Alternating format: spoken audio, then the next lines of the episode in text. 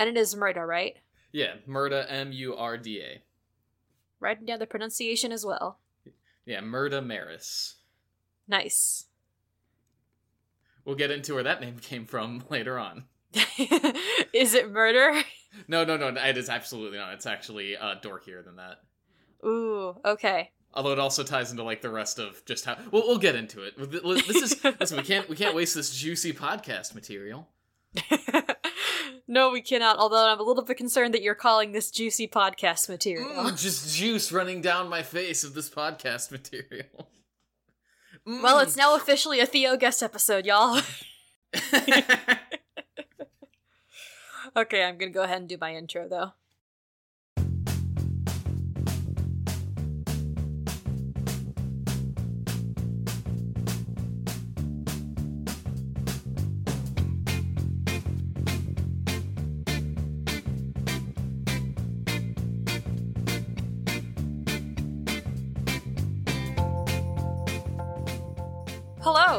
My name is Christina, and thank you for checking into the Home for Wayward OCs. This is a podcast where a guest and I talk about our original characters the good, the bad, and the self inserts. And today, our guest is Theo. How Hello. are you doing? Hello, I'm Theo. I'm doing all right. Good. I'm I'm very glad to hear that. And I'm also I'm also very glad to hear that because that means that Discord is continuing to work for me, which is great. I mean, yeah, that's that's what we always hope. Okay, um, but we're not here today to talk about uh, Discord's naming conventions and how sometimes it is or is not relevant. Uh, we're here today to talk about your OC. And who are they, Theo? Uh, so my OC is I've cheated a little bit because in some ways this is a uh, I've I've committed the sin of doing something with my OC. uh, I, have I've actually written down the uh, use them in a story as opposed to just letting them live in my mind rent free. Um, congratulations, congratulations. Okay, so my my OC I'm bringing today is the protagonist uh, for a book not published. It's still in a manuscript form, but a book I've written. Mm-hmm. Uh, her mm-hmm. name is uh, Murda Merris. Nice, very strong name. Like the alliteration. Yep, and that's actually part of. Uh, we talked about a little bit beforehand. I was going to explain why she's named uh, Murda, and that comes mm-hmm. from the mm-hmm. fact that, uh, as you might have looked at, as you might have seen when I was submitting her, uh, she is very much a you could argue either gay Toph or lesbian daredevil because her stick is basically being being blind but super badass also uh, and so nice. her name so the first name essentially uh, essentially came from uh, taking matt murdock's oh, last name and fucking it around i see what you did i see what you did uh, oh i cursed again that's my bad you have to censor my, my audio chat um, yeah, I just took uh, Matt Murdock. I took his last name and made it Murda, and just threw the rest of the of the syllable away. Nice, nice, nice. Now, I would love to hear uh, kind of how you came up with Murda and her story, whichever one came first. Because I know sometimes it's like you make a story and then you're like, I don't know about the main character. I'll just figure him out later. Okay, so I'm gonna have to get deep into my own personal lore, and this will be great because if the book is ever published, people who read it can refer back to this episode and discover all the dirty secrets. Uh, so I'm going to to explain kind of how she started as a vague the vague shape of the concept she would become. I'm gonna ask you a question. Have you ever heard of furries? Yes. Figured the answer is yes. That's not. Uh, I just wanted to give you a signal for how weird this backstory is. Yeah, um, yeah. I I've been on the internet for a long time. yep. So the so I back in back in the days of being a teenager, I was in a few different furry chat rooms.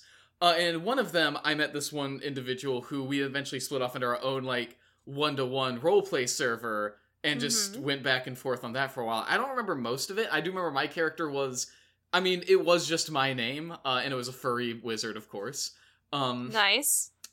And uh, and the last name was also Merris. That's where the last name for Murda eventually came from. Which, funnily enough, I debated for a while whether or not to use that, but I decided the alliteration worked, especially given the Daredevil uh, thievery on my part.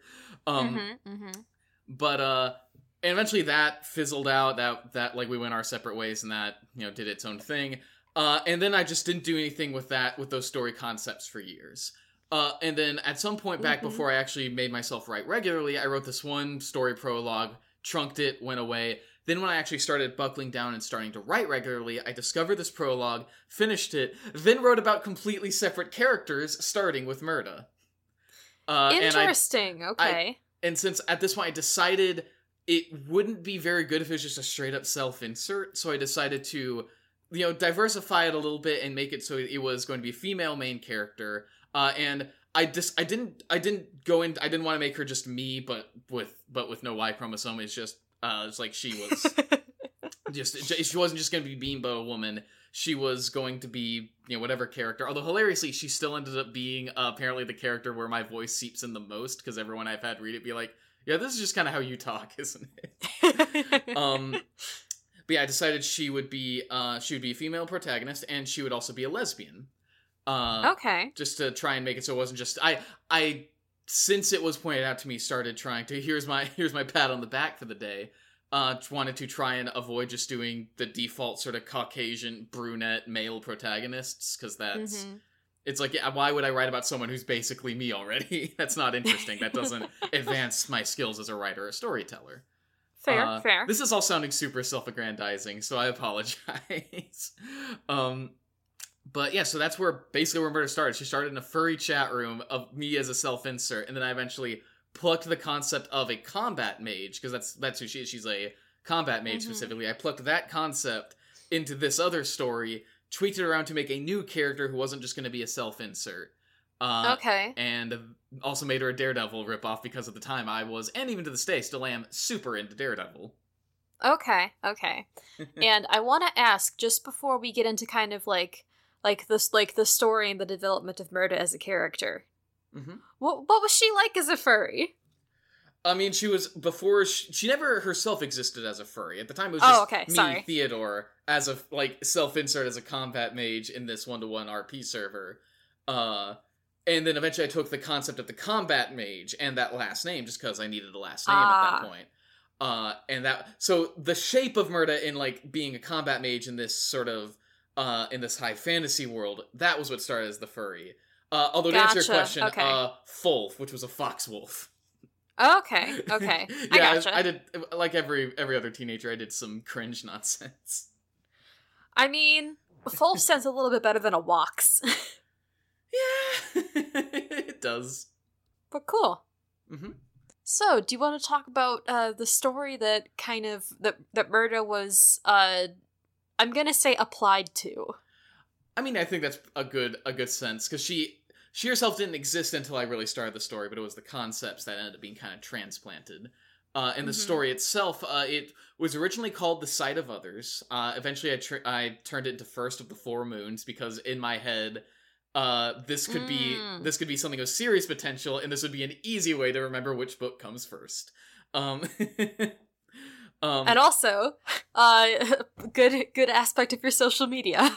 I mean, yeah, that's where my that's where my Twitter handle comes from, essentially.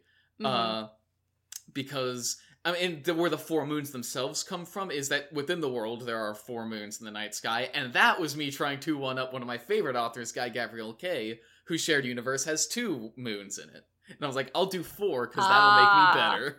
that'll make me better. that'll prove I'm twice as good of a writer. Right. So, uh, but yeah, the story is called First of the Four Moons, and where it starts is, uh, it starts.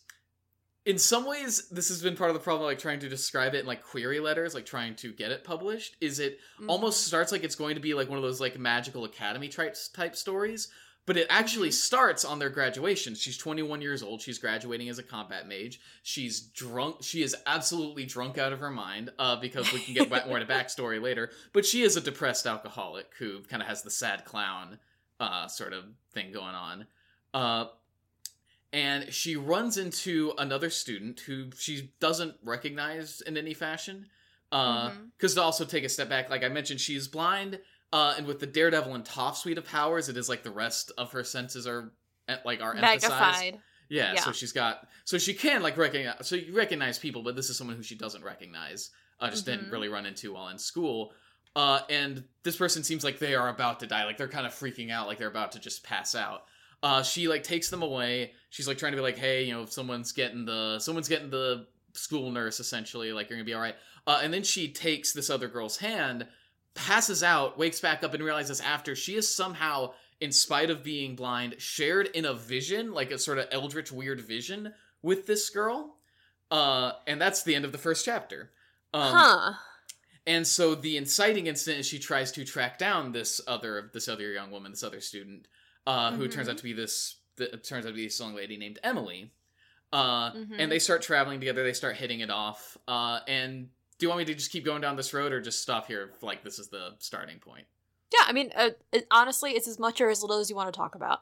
I mean, yeah, they the the in a nutshell version is they go into the city and essentially Murda ends up trying to unravel Emily's story. Like this is a thing I've also struggled with trying to describe it is uh Murda not, not because it's like super intricate, but it's that Murda doesn't get involved because she has a stake from the beginning other than just kind of curiosity. She gets involved because at a certain point she decides it's the right thing to do to keep hep- helping Emily out, like kind of unravel her the intrigues that Nice. are circling around Emily. Because it turns out the vision was prophetic, but Murda doesn't Ah. know how to. Murda can't unravel it because she was born blind. She doesn't have visual reference. Uh, so Emily Mhm. kind of ends up having to explain what actually was part of it. Uh, Okay, okay. uh, and ends up being like a kind of this dangerous, crazy nonsense. Uh, Of course, of course. they run into uh, one of my other favorite characters, an illusion mage named Reyna, who is also a spy, of course. uh, things go crazy in the city, and in God, I'm trying to describe. I'm trying to decide how much of the book to describe because also I'm not here to describe my book. I'm here. I'm here to describe more what Murda's up to. Uh, Mhm. So I guess her actions end up being she just kind of helps out Emily every step of the way as she can, uh, and her her clim like her aspect of like the climactic moments of the book her emotional climax is essentially coming to terms with uh, some key aspects of her backstory and then the Mhm. physical part of the climax is she just gets in a, the raid style fight right at the right at the end of things because again Gotcha. combat mage nice, nice. yeah So this sounds like a good seg then to kind of talk about uh Murda's backstory and kind of like what what what was she like growing up? How did she get to the point where you described her as a sad clown? So uh, her so her backstory going back is that as I described, she was born blind, and she was born into a pretty well off family. I decided that just made a lot of the Mhm. story easier if she was kind of rich, like not herself an heiress, but like her family had an estate and everything. Uh, Mm-hmm. so she was born into a into a well off family, and when she was a child, her dad sat her down. They talked. Uh, he explained to her kind of like what you know what it meant that she couldn't see and like what like that other people could, what the sort of thing was. And Mhm. starting from that, she basically started down the same road that like Matt Murdock and Toph would do of like kind of training herself to enhance all the other senses, you know, like Mhm. So that she, you know, she would go wandering around her her family's house, like once with a cane to sort of clack things around, sort of catch the sounds, and once without it to start feeling more for things, and also just kind of end up not Mhm. needing it. Because that's that's one thing is that a major part of editing this book has been making her blind sight work a lot better, like make a lot more sense. Because in some ways, in the early drafts, I was relying too much on people just applying Daredevil rules, like coming into the book with that knowledge. Mm-hmm, mm-hmm. Uh, but anyway, she just trained herself. Eventually, she could go out further. She grew up with her older brother, who, uh, as a character, is basically the representation of my feelings toward my older siblings at points. Uh, yeah. because he's like she earnestly loves her older brother, but he's not a very good older brother. Like he's not just straight up Yeah. abusive, but he's never been like that good of an older brother. But she still loves him. But yeah, um, Mm-hmm. the point where it gets where it starts to get into like sad clown territory, or at least like free or is the prelude to where like she kind of hits her breaking point for for a while is when she's 11 that's when she goes to the mage school which is actually i deter i decided was not specifically for magery because the way that this universe Mhm. works is that magery is like a lot of other talents you can just kind of sit down and dedicate yourself to its study and like be, kind of become good at it but also there's a, a large element of just kind of innate talent toward it Okay, like okay. you're like two people can study the same but one will just kind of get it more intuitively and the other will struggle Mhm. with it and so this school isn't just mages it is general sort of studies like you can study you know history and architecture and like uh, like- Literature. and in other forms of magery as well uh, but after Mhm. a couple years she ends up falling into combat magery. uh, yeah.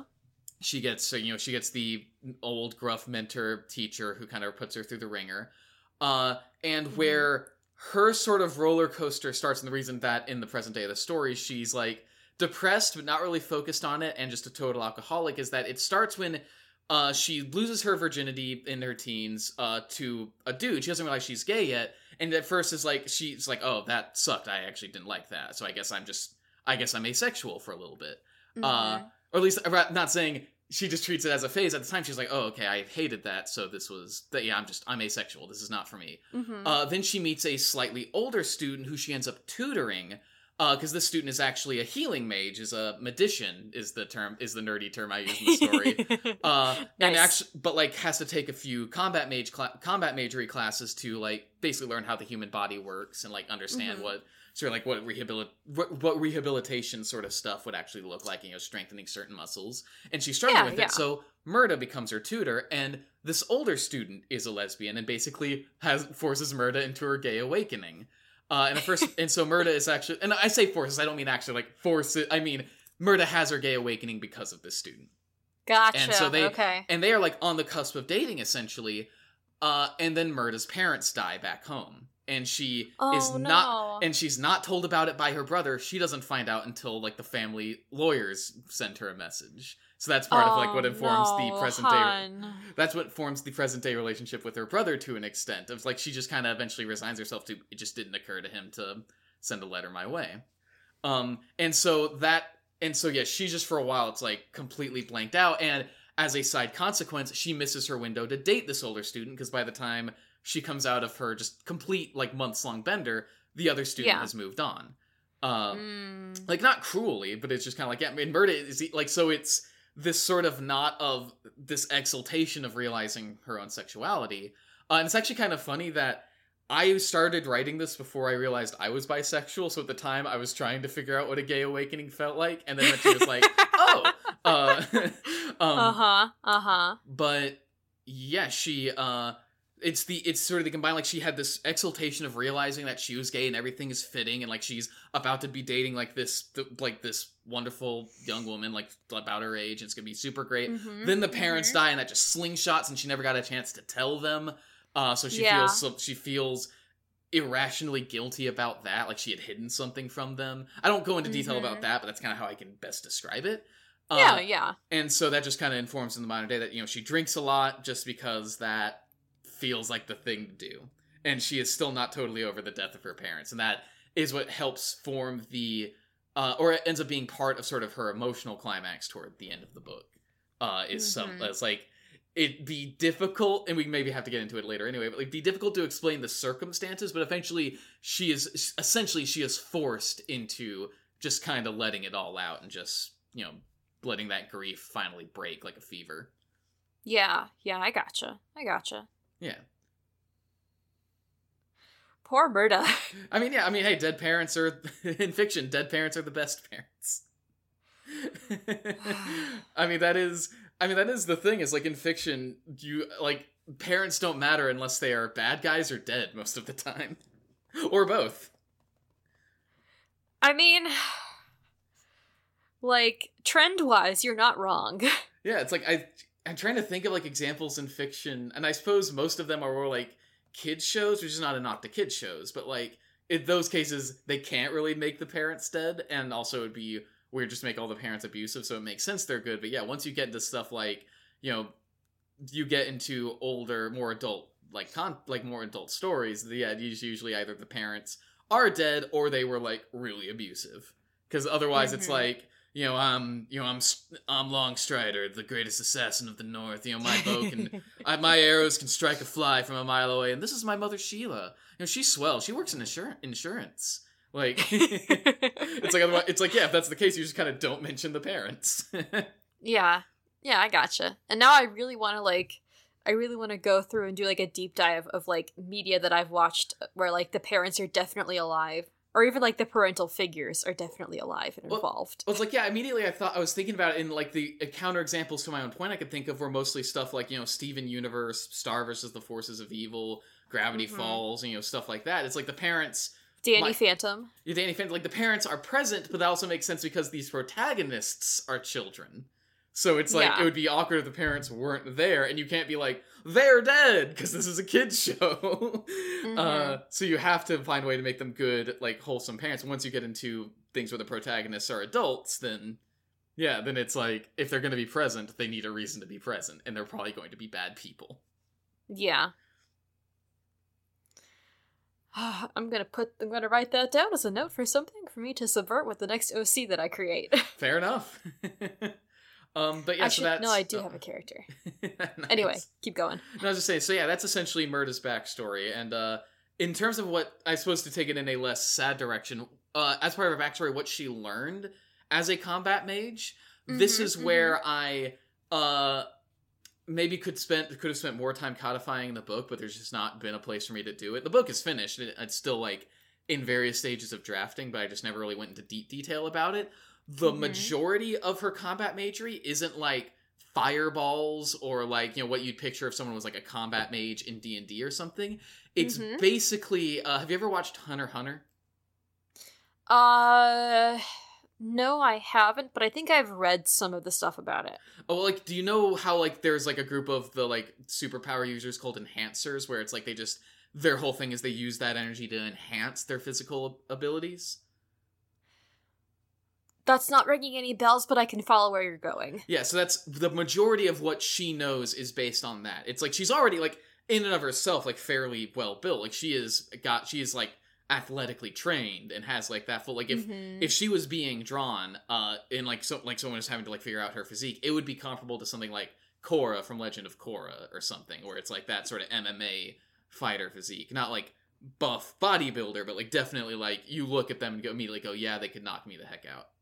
Yeah, yeah, so, uh, someone who's definitely physically trained, and then uses the magic to augment their physical combat skills. Yeah, so it's like her basic physical form is like enough to be like a top tier MMA fighter, and then the magic amplifies that to like anime protagonist levels, where like it, like punching like punching through concrete and whatnot.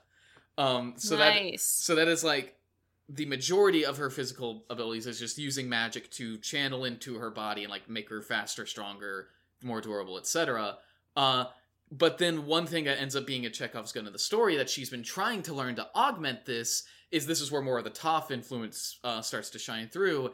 Is uh, what I call in the book elementalism, which is just basically bending. It's bending. I called it elementalism to avoid being sued. Um, although I Hashtag do not steal. yeah, although I do leave the door open for it to being able to control a wider variety of things than just like the elements. But either way, that's neither here nor there. She's trying to learn Mhm. earth elemental earth elementalism. Because it like already makes sense that she's like feeling vibrations through the ground, like try to control it and also can use it like a little more of you know, bring something up out of the ground and use it as projectile, or even just like mess with your opponent's footing, which that's what actually saves her life in that like in that big the raid style fight in the climax. Mm-hmm, Uh, she's going up against the bad guy's sort of heavy, his Darth Vader esque dude. Like if the bad guy's the Emperor, this is the Darth Yeah, Vader yeah. guy. Uh, Yeah. She's fighting against him. He's this big, beefy mercenary, uh, and he's got a sword. And she halfway through the fight manages a knife. Uh, she's been knocked down. He's like coming in to finish, and she's like sort of like time slows down, and then she finally like twists after like early in the book introducing that she's still struggling with trying to even move a little bit of earth. Twists, moves the stone under his foot, throws off his footing, and turns that into like a rising swipe. Cut him open, and then like that starts the final fight, final phase of the fight. Nice. Yeah, so that her fighting style is, or actually, I, that's not even fighting style. That's just the fighting magic. The combat magery is that because I like martial arts type stuff. So that was where I was like, I wanted to focus on her being like beefy fighter type. Um, hmm Now, since you mentioned that uh, Murda is interested in elementalism, what Mm-hmm. kind of elements is she most interested in controlling? Like you already mentioned the earth element. I don't like think- what else? I don't think. Well, actually, I have thought a little bit of maybe something else she could use in like if when she if and when she shows up in future books because I haven't yet written. I've written a sequel to this story, but my thing about sequels is that uh, I think if you write.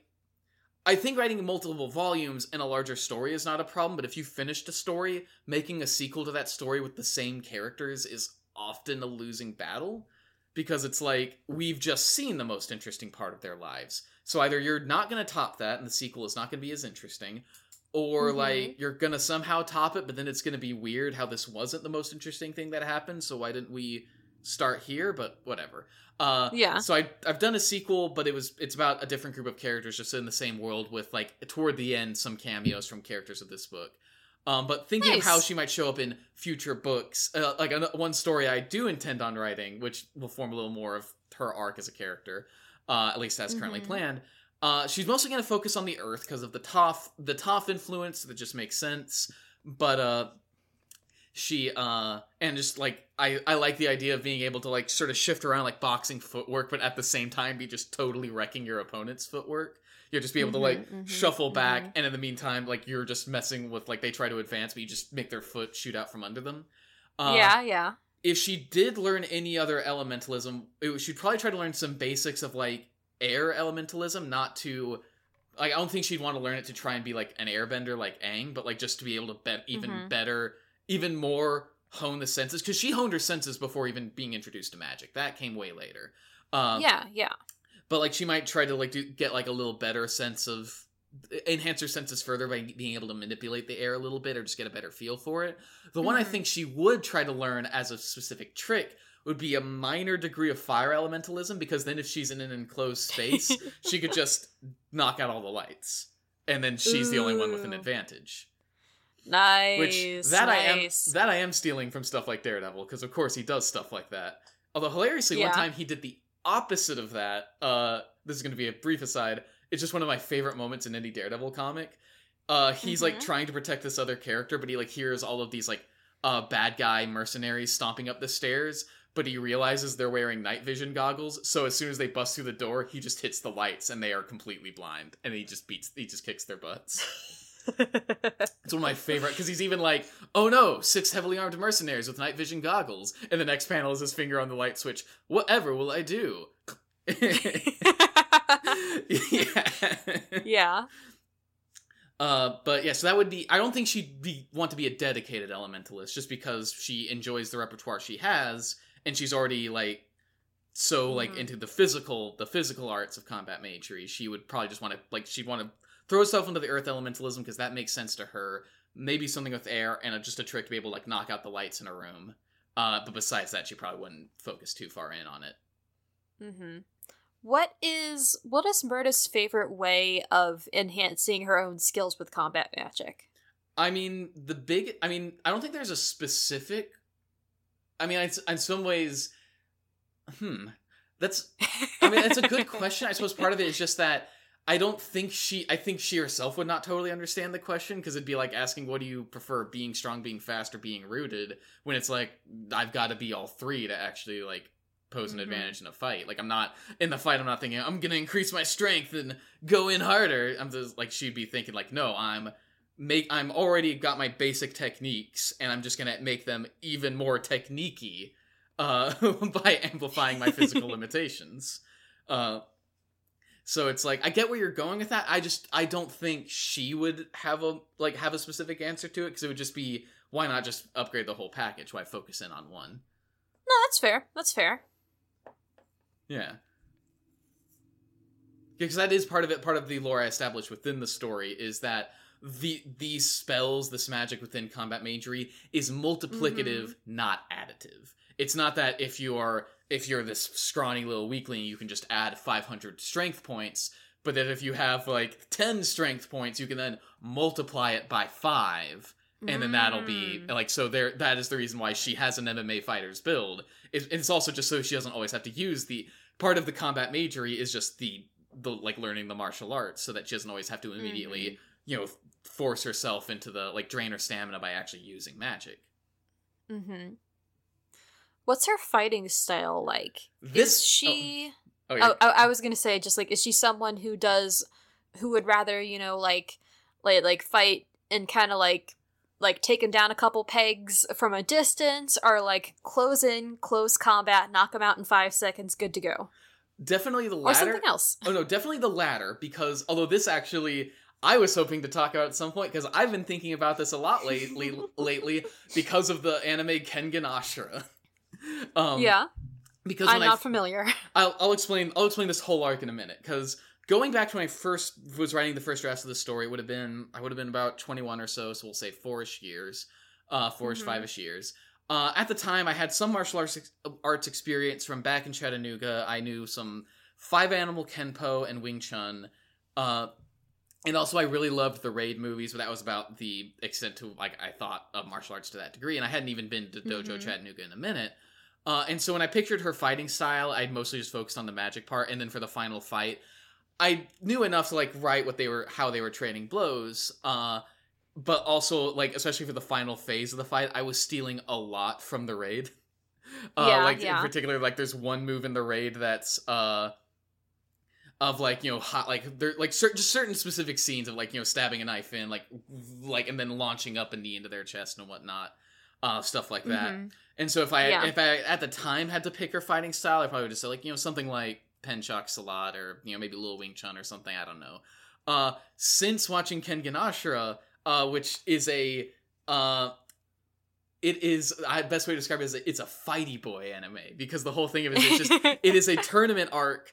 Essentially the everything before the tournament arc is a prologue and then just launches straight into a tournament arc and it's between all these different martial artists representing uh these japanese uh companies uh all going up Mhm. against each other to like basically Yeah. run this underground fighting ring uh and because of this the show i really like this show and it got me thinking a lot more about like how characters in this world would fight like how their martial arts would actually function because in the real world like people will just say all right it's time to fight like unless you're just a street fighter but you don't make a school of street fighting you make a system or a martial art and so what i decided uh eventually and this actually is going to branch into where she goes after this book and would set up for a book i'm Mhm. planning to write right now i'm working on some other projects uh, but on the docket yeah. is a novel that I am based that I'm taking a lot of inspiration from Kengan Ashura on, and it would focus on uh, a young woman who would turn out to be Murda's student as like or former student as part of the one of the later twists. Uh, oops, Okay, Spoilers okay. for a book that hasn't been written.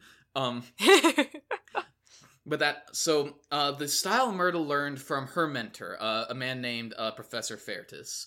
Uh, I've decided is something called dueling panther style, uh, and it is I picture it as essentially being like a default. Well, default's sort of the wrong word, but a, a striking heavy style. Like it would have most in common with stuff like Muay Thai uh, and Mhm. kickboxing. It's like a little bit of Pencak Silat sort of clinches and holds and some some of those movements, but otherwise like and heavily as the name implies, heavily focused on dueling one opponent at a time to the point that like it is even the wisdom within teachers of this style that if you're up against two opponents, kill one, then move on to the next.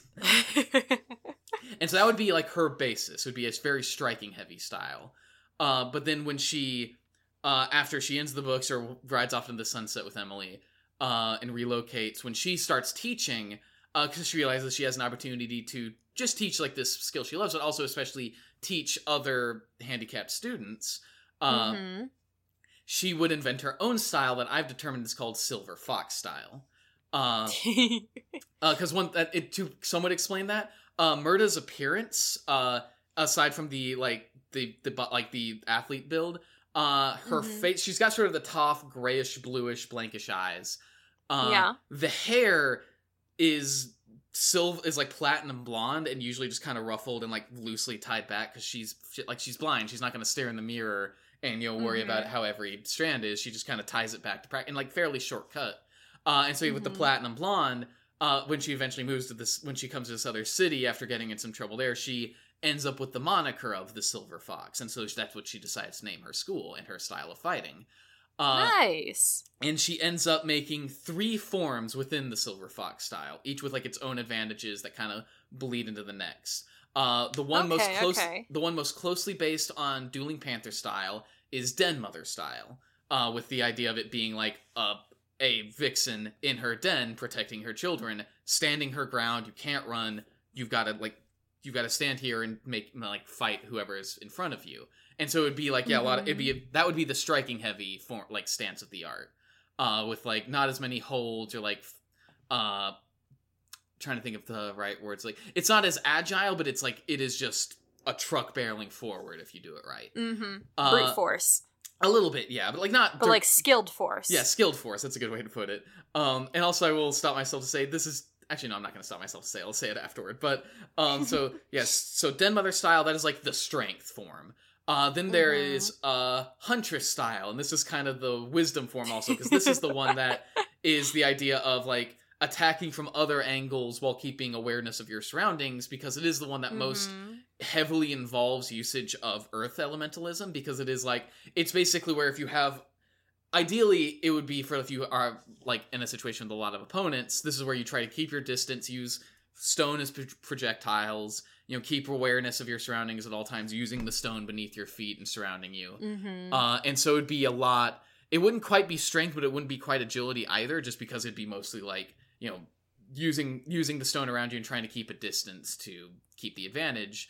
Uh, and then they would finally oh excuse me the agility style is uh, twisting vixen with this one being the idea of like as opposed to den mother where you have to stand your ground. This is where you're still up against like Mhm. an opponent but can uh, like uh, you can abuse other angles or sort of cause misdirects or take advantage of like some illusions in the environment.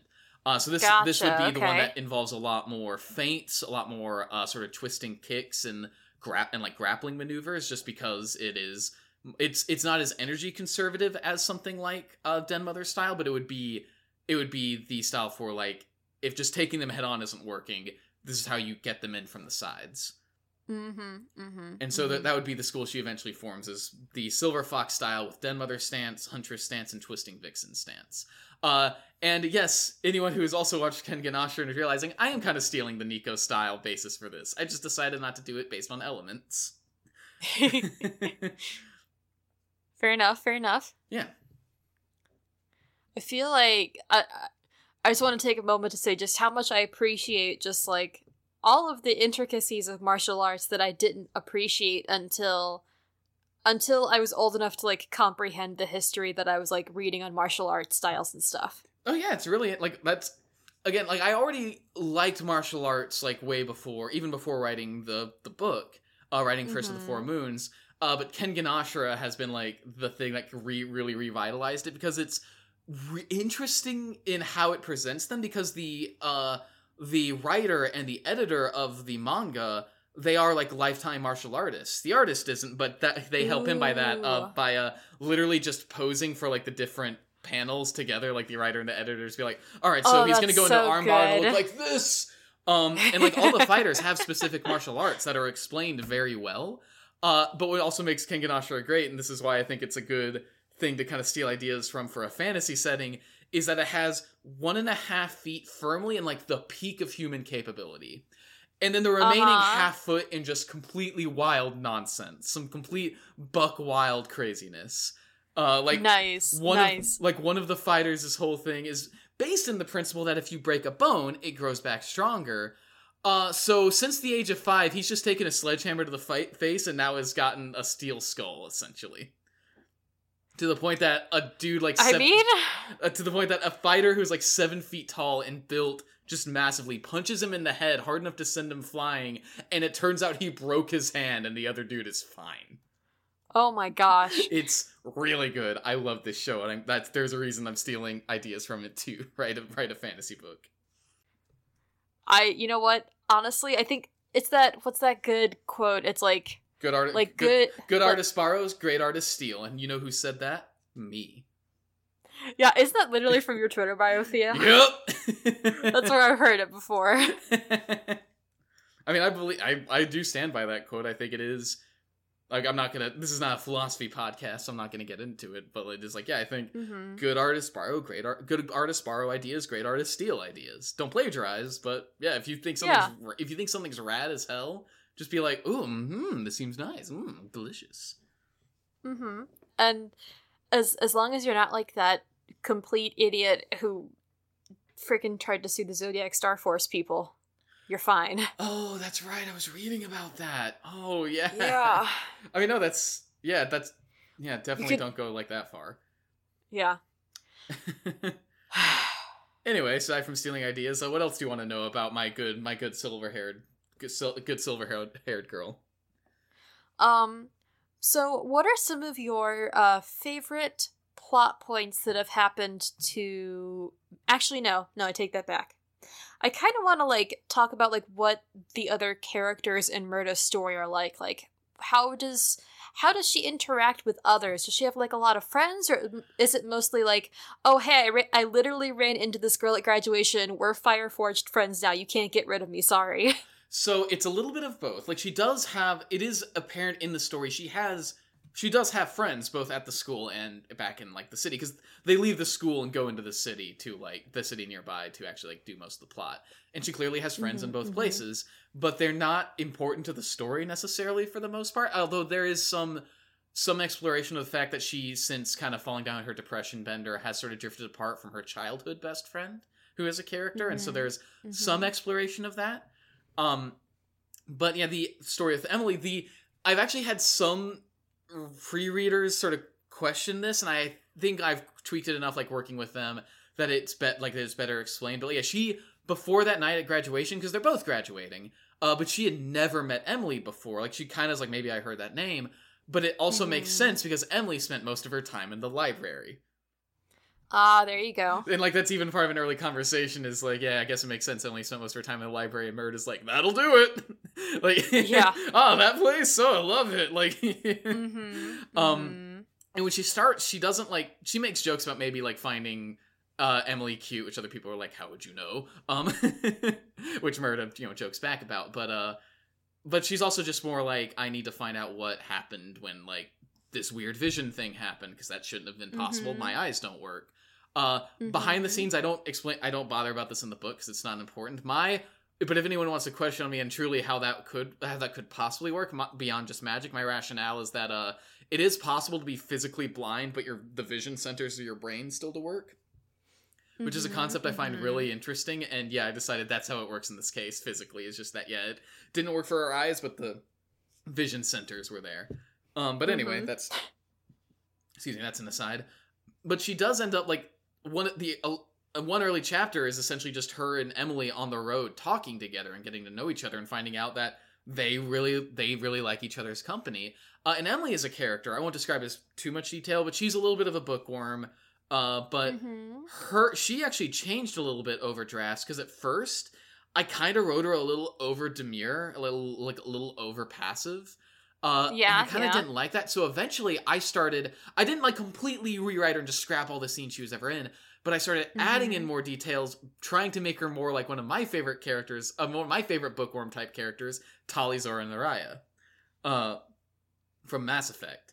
Uh, Okay, okay. who is like yeah she's a total nerd bookworm but she has a very clear like sort of deadpan sense of humor and a very like and when the pressure's on she has a spine she has some fire and i started Okay. transplanting that more into emily that like she's not just this shy awkward book nerd she's just kind of you know introverted but does but is actually like i think this is this is something i've even thought about between the characters is that murda is very outwardly energetic and in your face but is inwardly a little more introspective whereas emily is outwardly a little quiet and shy but inwardly is actually like really fired up like very easy to get fired up on things Mm-hmm, uh, mm-hmm.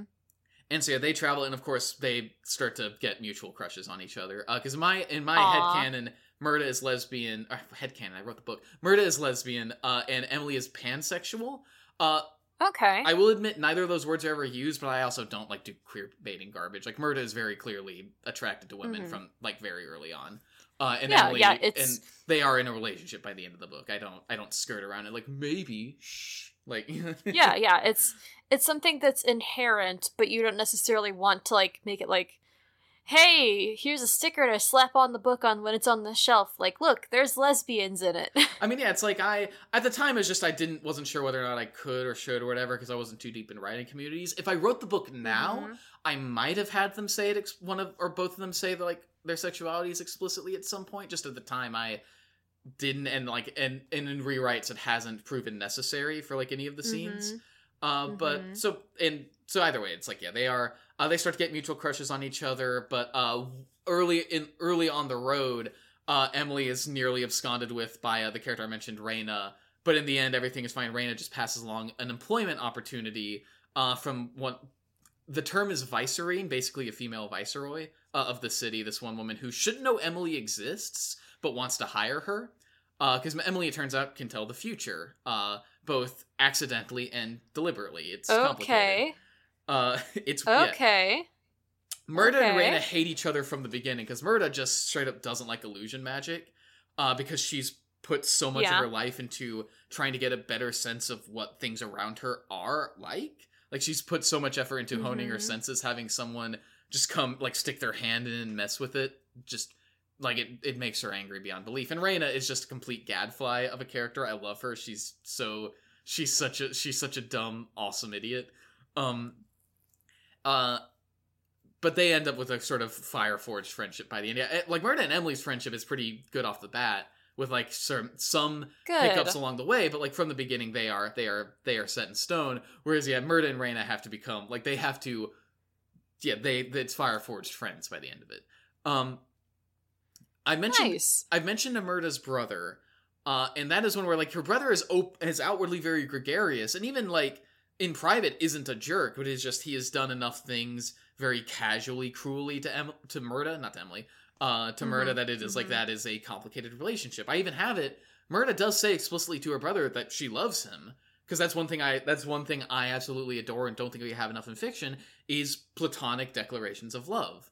I I Yeah. think like some of my favorite moments in media are uh in of all shows 30 Rock. The final episode has uh Liz Lemon Tina Fey's character say to Jack, Mhm. uh Alec Baldwin's character, uh it's, she does say like they say I love you to each other, but it is as friends. It's not like, oh, now we're romantic. It's like, no, it's they love each other because they have this deep found connection as friends. Uh, and Aww. one of the few redeeming moments of the ultimate trash fire that was Voltron Legendary Defender was when, slight spoiler, uh, Keith is fighting Shiro in one of the season finales, and it's like, basically pulls like, you were my brother, Anakin! I loved you! Uh, it's like it's and it, but like the way it's delivered it's so good it's like yeah i love when characters like whether it's just siblings or just two people who are exceedingly close to each other can say i love you and Mhm. not be that they're banging behind the scenes um mm-hmm. and so Although some people will not let this stop the shipping. i mean it's, if you want to ship characters who say i love you like and they're not related okay but it is that i like it when characters can platonically say i love you and it's not it's not Yeah, that I get that. so I tried. I I get that, I get have that. Murda do it. I have Emily do it with uh, who the Vicereine turns out to be because it's uh, turns out to be like one of her oldest friends uh, for plot stuff. Oh, Uh, nice. And like the end of the book is them just having like this final conversation together, and they say "I love you" to each other because they are at that they are basically sisters, just not by blood. Aww. Uh, it's like yeah, I like moments like that. Yeah, yeah, I Uh, gotcha. I do too. And so yeah, Murda's relationship with her brother is kind of is kind of entangled. Uh, and I mentioned she has a childhood best friend in the city who is like this very is sort of in some ways as who Emily was as a prototype. She is like very sweet and quiet. Uh, but it, like they just have been friends for a while. But like they just have drifted apart. And even in the time of the story, their first night where they see each other, it's like really great and pleasant. But like the few times after that, it's just kind of awkward and they don't know what to talk about. Uh, yeah, yeah. because Murda's just been completely off the wagon. Uh, hmm other characters is where we get like more. Uh, other characters is interesting because Murda definitely has opinions about them, but they kind of filter as they direct toward Emily. Because as I as I've alluded to, Yeah. the core character, even though Murda is the protagonist, the character around whom most of the plot revolves is Emily, and Murda is there because she believes she needs to be there, and she wants to know what happens. And also, she, as I said, she is super crushing on Emily by the time, by the midpoint of the story. Um, Aw. and uh, so, like other characters that relate to Emily, Murda has opinions about, but mostly it's through Emily. Like they, Mhm. her opinions on them relate. Yeah, I'm I'm beating the dead horse. Yeah. so those are sort of the major opinions she ends up having. Is the relationship that en- ends up in the relationship with Emily, uh, vitriolic Fireforge friends with Reyna, uh, complicated relationship with her brother, increasingly distant relationship with a childhood friend, and even with her deceased parents, had a very healthy relationship. They were really good parents, in spite of being rich. They are forgiven. Um, uh, and that was part of yeah why them passing away unexpectedly was so like it, it'll mess you up either way. But in this case, it was like hmm yeah, just such a Mhm. complete sledgehammer to the back of the head emotionally. Oh yeah, definitely.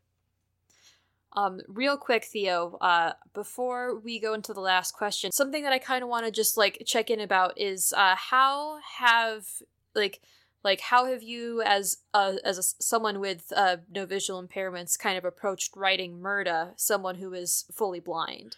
Uh, so definitely a lot of fixing dumb things I did in the first draft. Uh, because the first Yeah, draft, I just yeah. kind of, like I said, I bleared through it on Daredevil rules. Um, and then uh, several years ago, after that first draft, I did reach out to a friend of mine, uh, who uh themselves uh is physically handicapped and uh work Mhm. physically disabled and works with a lot of people who are physically disabled. Uh, and I reached out to them. I was like, "Hey, do you know anyone who has been who like was born like blind, anything like that. Um, and uh, she didn't find anyone who was born blind, partially because I wanted to, I wanted to see if I could find a real life example of uh someone who had that sort of Mhm. conversation, like what it was like finding out that sight was a thing that exists, but you don't have it. Um, Yeah, yeah. I wasn't able to get that, but I did get some people who are blind. I talked with them. They helped give me a little little nuance, a little bit of direction to take the story, and that's partly why I decided uh, that it wasn't the magic that made Murda like made Murda adapt. It was just that she worked at it. Um, mm-hmm, it was something she did because she like worked hard, not just because she was like it was a defect that nature that magic fixed. Um, yeah, like so like yeah, she she's just good because she's practiced at it. She's driven. Um but even Mhm. past that point, I've just had to keep shaving down more and more kind of guff. Uh like I've had to work with the like pre-readers to just things that didn't make sense or were kind of unfortunate implications, just kind of shave away piece by piece. I'm not going to say it's now perfect. In some ways again if i'd started writing this book now i might have second guessed how i wanted to go down that road. Because i know Yeah. some people don't especially love daredevil as like uh as a representative of blind people because they think it is a little bit like kind of undercut by the fact that he can that he has like the radar sense and everything which i think is totally fair. I'm not gonna be like no you don't understand um but i think as is i'm still really i at least where it is i think she's definitely way better than where it started and it's at least at a point that I can look at with some measure of pride just as a character. I don't have to be like, and just ignore this piece. Mm-hmm. Mm-hmm. Yeah, I gotcha. I gotcha. yeah. Did I answer your question, or did you have any follow ups for that? No, that that answered my question. I was just uh, switching between uh, Audacity and uh, where I have my intro and outro pulled up. No, that's fair. And I think I do think for like if this does make it to an agent and then to an editor, I would probably like Mhm. it, if they wouldn't already suggested, I would I would probably want it to go through one more like sensitivity reader phase, just so it's like totally like make sure it's scrubbed and we're good. Uh, but well, Mhm, that that's definitely mhm. going too far into the future. We'll have to burn that bridge when we get to it. yeah, yeah. Step step one. Cut a hole Get in it. a Step box. one. Get it. Get it in front of someone who's important. uh, to like publishing and stuff. Yeah. Uh, step two. Sensitivity reader. I mean, no, that's the idea. Step three. Question mark. Step four. Champagne a little bit, yeah. or confetti cannons or something. exactly. I mean, step one is just pretty much get an agent to to want to look at the manuscript. Mm-hmm. Mm-hmm. I continue to say and not as if I've ever tried to get published before. I do not know this struggle, so I'm going to keep my mouth shut about it. oh no, it's fine. It's not like I'm not being like offended. You don't know what it's like. Uh, but it is just like I've had to learn a lot of stuff the hard way. mm-hmm. I'm sorry. I mean, it's fine. I've ran, I ran into a lot of good people in the writing community who, again, I think have helped improve the book, just like making it sharper, like cutting out weird stuff with Murda's, uh, like Murda's sensory experiences, especially. Mm-hmm. Okay, okay. I guess then, um, unless you have anything else that you wanted to uh, touch on with Murda real quick, uh, we can do the last question. I mean, I don't think there's anything I haven't like mentioned. Like I've described what she looks like. I've described her fighting style and what it will eventually evolve into once I write the Kengan Ashura ripoff. Um, Mm-hmm. mm-hmm. uh, I described that. Yeah, she ends up in the relationship with Emily, who it's like they are a little bit opposites attract, but more just like complement each other. I prefer to think of it that way. Um, I've described like sort of what her arc of the book is like. Uh, she does. I- I don't really, yeah, I don't really have much else to say. She- I just really like how she ended up as a character, and at some point, I do need to get uh, art of her done, and I was going to get art of her done, but then I threw up a poll on my Twitter being like, "Hey, y'all, I'm gonna make a commission. Should I get of a Fursona, a Sonic OC, or my book characters?" And then book characters was winning. I went to bed. I woke up, and I guess the furries raided in the night because that won. so if you want to know why we don't have uh, anything that's not a pit crew of Murda currently existing, you can blame the furries. I would not. I don't blame people for pursuing things that are their passions unless they harm people. Next next episode do furries harm people oh god. I mean, the answer is like no. i mean no no But- I'm, I'm i'm joking i'm i'm being facetious yeah, yeah, I know. I know. Um, I guess your last question then for today, Theo, is why do you love Murda so much? Uh, I was, it's funny because I was already kind of saying that, like talking yeah, about. yeah. yeah. I mean, she from the beginning, she was combining a lot of things I really liked, like you know martial arts. You know, I like fantasy a lot, so that was why I was writing the story. And she was combat mage in this Mhm. fantasy world. Uh, she, I didn't again, I didn't send into it like this is gonna be a self insert, but she ends up talking a lot of the way like I, like the way she just addresses things. I think is really, uh, I just I vibe with because of course I do. Um, Mhm, mhm. I really this has actually been the thing I've alluded I keep saying alluded to. Uh, one of the things that I mentioned that I had some trouble writing this into the query letters I'm working on now, like that I would send to agents, is one thing they often emphasize when writing a query letter is that like, oh, you need to say what the stakes are for the main character. Like what what do they stand to lose? What are the potential consequences if they don't get what they're looking for, blah blah blah. And the thing is like I've managed to massage it to better describe like kind of what Murda stands to lose or gain, but in Mhm. truth, she kind of doesn't have stakes in the direct story. She's involved because she chooses to be. And that is, I Mhm. think, is a really understated type of protagonist. A hero, the a, or the stakes are her friend's stakes. a little bit, yeah. It's like a character who is involved because they know it's the right thing to do, who is just who chooses to be good. I like characters who it's like why I really like Steven Universe. Steven, I mean, eventually he gets stakes in his own story, but he does the right thing so much of the time because he can't imagine Mhm. not doing the right thing. I like characters Mhm, who are just mhm. good at heart. Uh, and I tried to put that a little bit in Murda that yeah, she is curious and she ends up kind of her brother ends up kind of wrapped into the larger conspiracy, but otherwise directly to her, she doesn't have stakes. She could be like, you know what, I'm out, and just like leave Mer- Emily to her fate and lose very little. But she's Yeah. not gonna let she wouldn't let herself do that.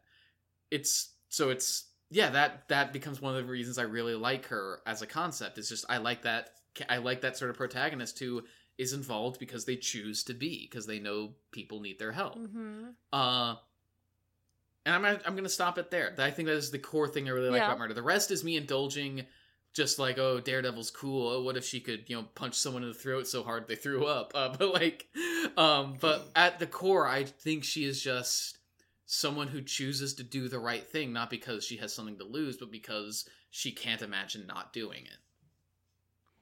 Good. That's very good, Theo. Good for Murda. Good for her.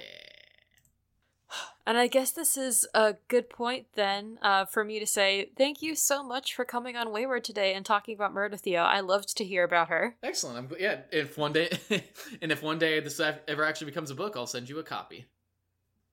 I would love to see that. Like, I I cannot I can't I can't say that I could bring anything to like I, I I would not necessarily be the best or most insightful proofreader, but like I would love to see it.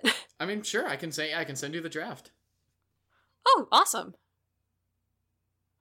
Okay, um but also before that happens, uh where would you like to be found on the internet? What projects do you have that you would like to shout out cuz I know you got stuff. Uh, so uh, I can be found on Twitter at four whole moons, which is the worst username ever because it's all homophones. Um, but it's four as in the number spelled out. Uh, whole as in not half of something. Uh, and moons as in the thing in the sky that the government uses to listen at us. Um, but uh, you can also find me. I do have a website. It's not. It doesn't have a total lot on it. I honestly need to update it, but you can find it www Mhm. theodoremonk.com. That's Theodore spelled like Chipmunk's name and Monk spelled like M O N K. Uh, I'm uh, I'm one of the primary cast members on uh, Forgotten Eras, uh, which you can find on Twitter at uh, kh underscore afe. At least I think it's still with the underscore. Uh, I'll check that later. you can just edit. You can just edit it in later with uh, if you're like, Yeah, just yeah. deepening your voice like k h a f e, like just doing your best Actually, version of my sec. voice. I have my browser up. I can check it. Fair enough. Um, aside from that, uh, I'm sure you can find me here and there. I've got an episode on uh, Tanner and Lindsay's podcast. Not if I reboot you first. Mhm. And yeah, that's that's all. Those are the things I do, baby. Awesome. And I think I think this episode is actually going to be the first one in July, so it'll be after the stream comes out. Fair enough. You can cut the reference to the stream then. It's okay. No sweat. Okay, in that case then it's time for me to go ahead and do my outro. The Home for OCs is a part of the Corner Podcast Network. It can be found through ACAST and your local podcasting platform of choice. Our theme song is Violet by Podington Bear, courtesy the Free Music Archives. We can be reached at waywardocpod at gmail.com or through waywardocpod on Twitter. And I think also the hashtag, but I haven't checked the hashtag in a while. If you would like to talk about Wayward on Discord, uh, the Corner Podcast Network has their own uh, Discord server uh, where we talk about other shows on the network, like Not If I Reboot You First and Loser Like Me. Uh, if you would like to join the server, uh, we should have a permanent invite floating somewhere around one of the show Twitters, uh, and if not, just ask one of us, uh, and we will be able to get you that invite. Uh, and I am always looking for guests to come on Wayward, uh, and especially to talk about their original characters. So, if you or someone you know is interested in talking about their OCs on the show, please, please feel free to reach out. I also have the Google form that is the pinned tweet on the Wayward Twitter. Uh, so you can either fill it out or you can reach out to me directly, uh, ideally through the Wayward Twitter, uh, and we can talk about getting you on the show. And also, if you are listening to this and you're someone who's sent in an OC, but we haven't discussed when you can be on the show, please follow up. Things are kind of candywampus in my life right now, and I'm trying to keep a death grip on scheduling for as long as I can. but anyway, all that aside, uh, it is always super helpful if you can rate and review us on your listening platform of choice because it helps us to find a wider audience and to brighten more people's days. So, thank you all for listening. This has been the Home for Wayward OCs, and we hope you enjoyed your stay.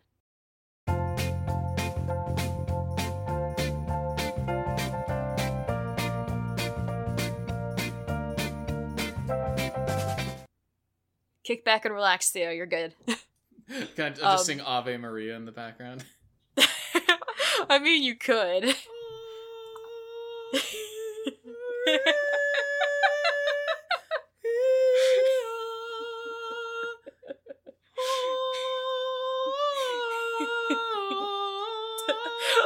Grazia plena. Congratulations, you made the mistake of singing Ave Maria in front of a Catholic who can sing along. I mean, I'm I'm Greek Orthodox, so that means we can't be friends anymore. Oh no. Friendship ruined with the schism.